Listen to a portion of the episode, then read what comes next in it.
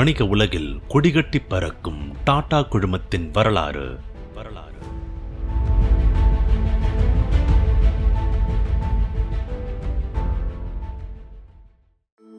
டாட்டான்ற குடும்பம் ஒரு நாட்டையே கட்டமைச்சது எப்படி? விறுவிறுப்பான மூணாவது பாகத்தை கேட்போம் வாங்க.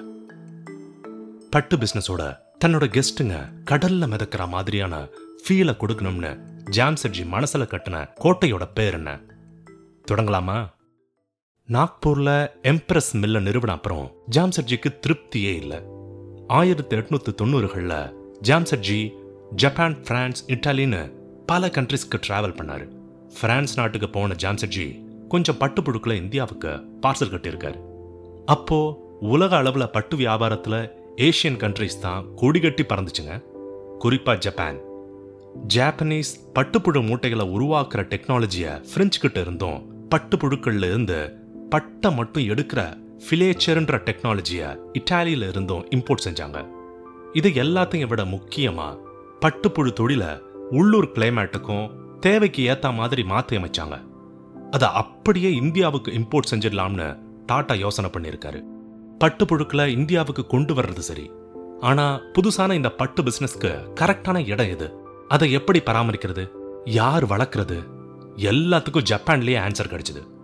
மைசூர்லயும் சென்னப்பட்டனாவிலையும் இடம் கிடைச்சது. த ஓட்ஸஸ் அப்படின்னு இன்னைக்கு வரைக்கும் இந்திய பட்டு வரலாற்றுல அடையாளப்படுத்தப்படுற ஒரு ஜாப்பனீஸ் கப்பலை இந்தியாவுக்கு கூட்டிட்டு வந்தாரு ஜாம்சர்ஜி டாடா இதுல இன்னொரு வியப்பான விஷயம் என்னன்னா அந்த ஜாப்பனீஸ் கப்பலுக்கு இங்கிலீஷே தெரியாது. மொழி பிரச்சனையை சமாளிக்க ஆர்டி டாட்டா ஒரு டிரான்ஸ்லேட்டருக்கு ஏற்பாடு செஞ்சாரு.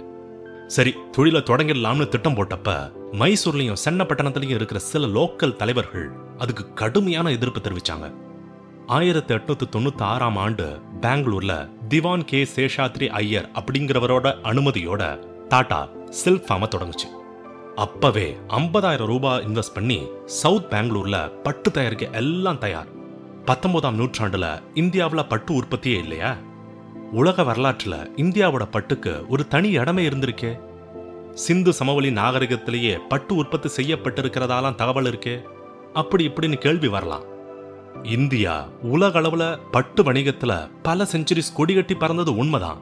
ஆனா பத்தொன்பதாம் நூற்றாண்டு காலத்துல இந்தியாவுல பழைய மெத்தட்லயே பட்டு ப்ரொடக்ஷன் நடந்துச்சு. மோரதாபாத் போல சில சிட்டிஸ் இதுக்கு நல்ல எக்ஸாம்பிள் அப்படி தயாரிக்கப்படுற பட்டோட பளபளப்புலையும் தரத்திலையும் ஜாம்செட்ஜி டாட்டாவுக்கு திருப்தியே இல்லை. அதனால தான் ஜப்பான்ல இருந்து ஓர்ஜஸ் கப்பலையும் பிரான்ஸ்ல இருந்து பட்டு புழுக்களையும் கொண்டு வந்தாரு டாடா. மாடர்ன் டே பட்டையும் அதோட உற்பத்தி முறையையும் இந்தியாவுக்கு கொண்டு வந்த பெருமை ஜாம்சர்ஜியையே சேரும். சரி பட்டு உற்பத்திக்கு திரும்புவோம். புதுசா தொடங்கப்பட்ட டாடா சில்க் ஃபார்ம்ல பலரும் வேலைக்கு எடுக்கப்பட்டாங்க. கிட்டத்தட்ட மூணு மாசத்துக்கு பட்டுப்புழு வளர்க்கறது தொடர்பா இலவசமா ட்ரைனிங் கொடுக்கப்பட்டுச்சு.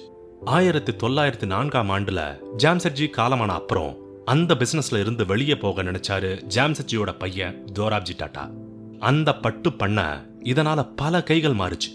மத்திய அரசும் டாட்டாவோட இந்த மாடர்ன் டெக்னாலஜியை ஃபாலோ பண்ணி பல சொந்த பட்டு பண்ணைகளை நாட்டோட பல சிட்டிஸில் நிறுவுச்சு.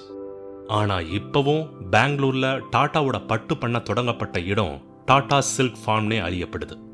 ஜாம்சஜி டாட்டாவோட லைஃப் பேஜ்ல கொஞ்சம் சைடில் டிராவல் பண்ணா இந்தியாவோட மேற்கு எல்லையில் இருக்கிற பிரம்மாண்டமான கனவை குறிப்பிட மறந்துட்டோம்னு சுட்டி காட்டுது வரலாறு.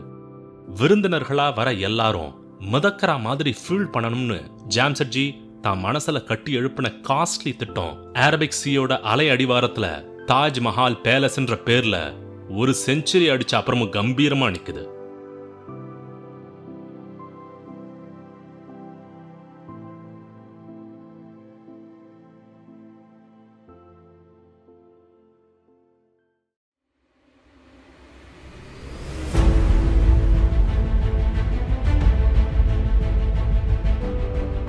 வணிக உலகில் கொடிகட்டி பறக்கும் டாடா குழுமத்தின் வரலாறு.